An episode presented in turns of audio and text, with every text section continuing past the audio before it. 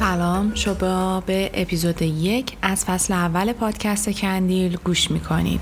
پادکست کندیل تلاش می‌کنه که در راستای سلامت دهان و دندان جامعمون مسیری رو روشن کنه. من فاطمه خوانفر رزیدنت دندان پزشکی کودکان زاهدان هستم و در این اپیزود در کنار شما در مورد فروتراپی در کودکان با هم صحبت می‌کنیم. علت اینکه ما برای اپیزود اول این موضوع رو انتخاب کردیم این بود که دوست داشتیم در کنار شما دندان پزشکان جوان نقشی رو در آگاه کردن جامعهمون داشته باشیم. اطرافیان ما در قالب فامیل، دوستان یا آشنایان و بیمارانمون اگر اطلاعات کافی و صحیح داشته باشن به نفع جامعه ما هستش. به طور مثال اینکه بدونن فلوراید آب آشامیدنیشون کافی هست یا نه یا اینکه برای فلورایدتراپی می‌تونن به مرکز بهداشت مراجعه کنن یا از چه سنی و به چه روش هایی برای کودکشون فلورایدتراپی انجام بدن همه مجموعه این اطلاعات باعث میشه که اطرافیان ما که جزی از این جامعه هستن آگاه تر بشن و جامعه آگاه می‌تونه رشد کنه و زندگی سالم تری داشته باشه. پس چه خوب میشه که در کنار هم نقش در آگاه کردن جامعهمون داشته باشیم. ممنون که کندیل رو همراهی می‌کنید. میریم سر اصل مطلب.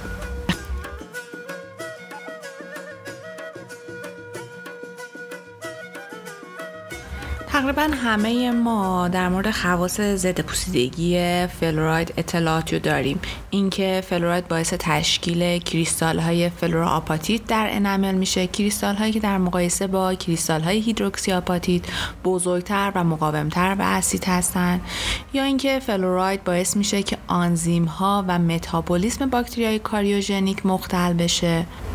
و یه جورایی تو غلظت های بالا باعث اثر کشندگی روی باکتری استرپتوکوک موتانس هم میشه. به طور کلی برای اینکه فلوراید در دسترس دندان قرار بگیره دو تا مسیر وجود داره.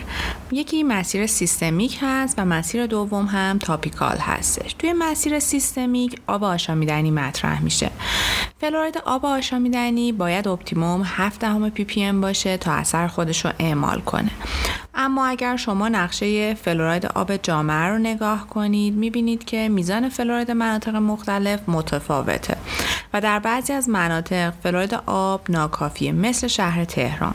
در نتیجه توی این مناطق فلورایدتراپی topical اهمیت بیشتری رو پیدا می‌کنه. البته که در بعضی از مناطق هم فلوراید آب بیش از حد هست و موجب فلوروزیس در ساکنین اون منطقه میشه. در نقشه استان بوشهر رو مشخص کرده. البته که مناطق دیگری هم هستن که در نقشه نشون داده نشده. مثل شهرستان زرند در استان کرمان.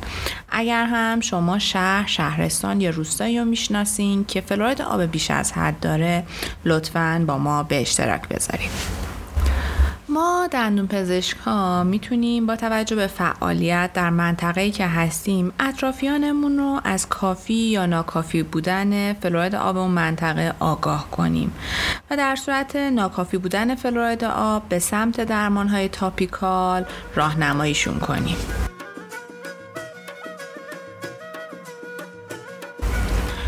فلوراتراپی topical می‌تونه در مرکز دندان پزشکی توسط دندان پزشکان انجام بشه یا در منزل توسط خود فرد.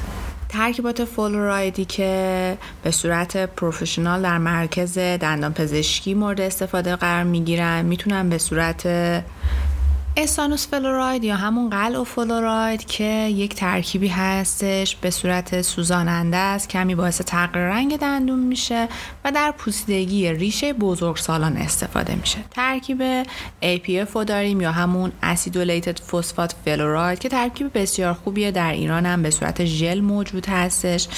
اما استفاده از این ژل ها محدودیت سنی داره و برای کودک بزرگتر از 6 سال و همکار توصیه میشه. کودک باید به صورت upright روی یونیت بشینه.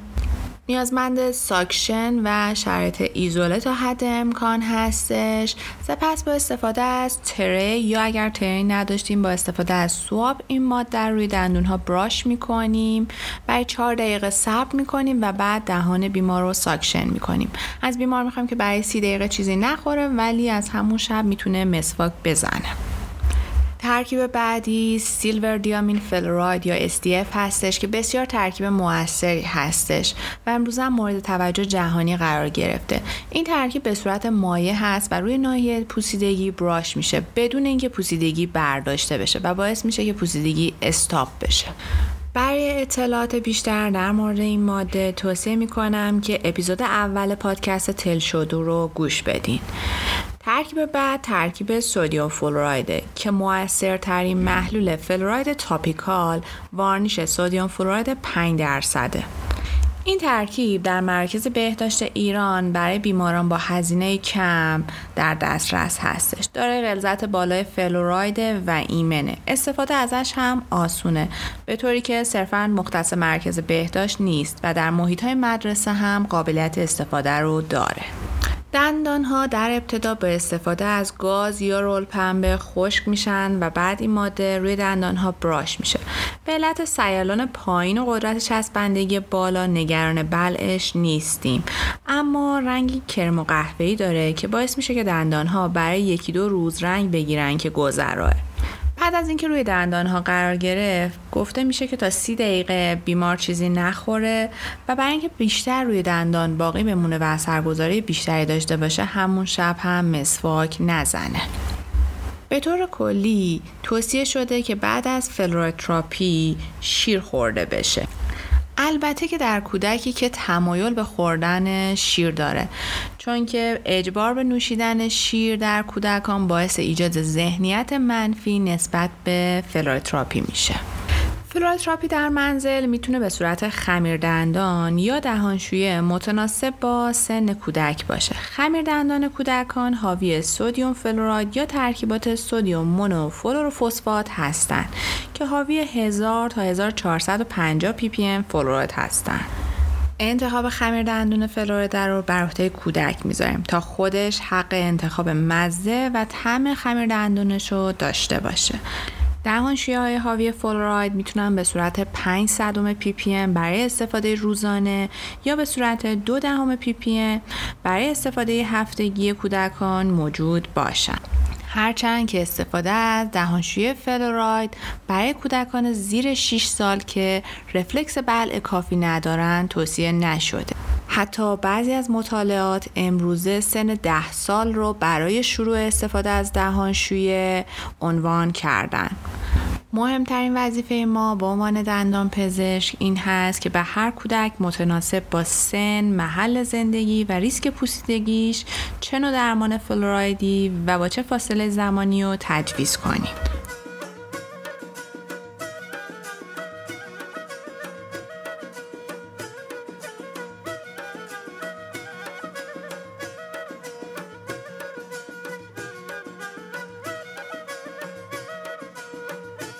کودکان متناسب با risk assessment شون به سه گروه high risk، moderate risk و low risk تقسیم میشن. کودکان low risk کودکانی هستند که آب آشامیدنیشون فلوراید 7 دهم ppm داره خمیر دندون فلوراید رو به صورت روتین استفاده می‌کنن کودکان این دسته نیازی به فلوروتراپی topical در مرکز دندان پزشکی ندارن. صرفا هر 6 تا 12 ماه یک بار برای چکاپ مراجعه کنند. و روزی دو بار با استفاده از خمیر دندون حاوی فلوراید از زمان رویش اولین دندان توسط والدین براشون مسواک زده بشه. تا سن سه سالگی میزان خمیردندان فلورایده در حد smear یا دانه برنج باید باشه و از سن سه تا 6 سالگی به اندازه نخود یا همون pea size هستش.